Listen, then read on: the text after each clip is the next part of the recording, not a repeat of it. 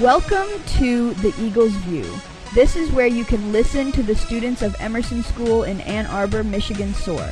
This week you will hear fifth grader Jacob shares the list of banned words for 2024. Fourth graders Gabriel and Matthew predict who will win AFC and NFC championship games and who will win the Super Bowl. The Eagles also tell us what they do on a snow day. And as always, the joke of the week. Awesome! Hi, I'm Jacob from 5th grade and I'll be discussing Lake Superior State University list of banned words for 2024. They aren't bad words like curse words. Instead, these are words that they think are used too much in, and in ways that are just annoying. The words that got banned for 2024.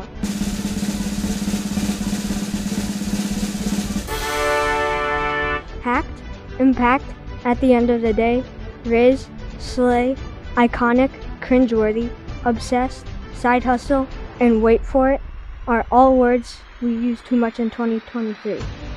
Lake Superior State University is known for listening to the words that people say too much and keeping a list of the worst words that they want to banish each year. They've been doing this since 1976 and have been almost spot on for the words and phrases people say too much. There are even some banned words that people say to this day, like LOL, which got banned over a decade ago. Obviously, just because they say a word should be banned doesn't mean anyone will listen to them. I chose this article because I say some of these words a lot, and I've never heard anyone use some of the other words slash phrases.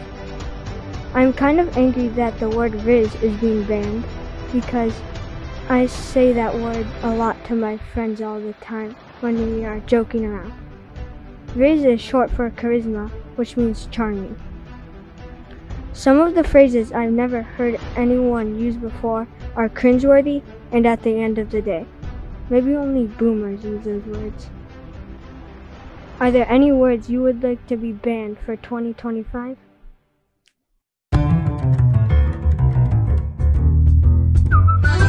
This is the joke of the week. What do you call a person who walks back and forth screaming one minute, then sits down weeping uncontrollably the next? A football coach. But um dum dum.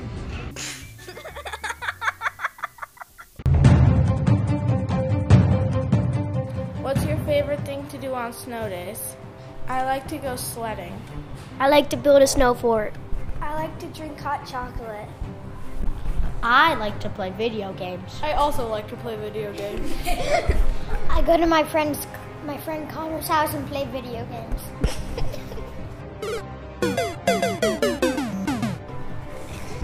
I lounge around and read all day.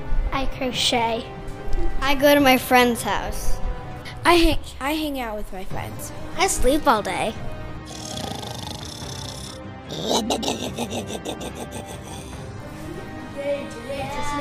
I'm Matthew, And I'm Gabriel. and today we'll be talking about who we think will win the AFC and the Super Bowl. We hope the Lions will win the Super Bowl, but we also think the Ravens have a good chance. The Chiefs won against the Bills, but we don't think that they'll win against the Ravens because the Ravens have a better record. I think the Lions are going to win against the 49ers because they've been doing well this year. Even though the 49ers are favorites, the Lions will probably win. Both our teams are 12 and 5, which means we are about the same skill. We really hope the Lions will win the championship. Forward down the field, a charging team that will not yield.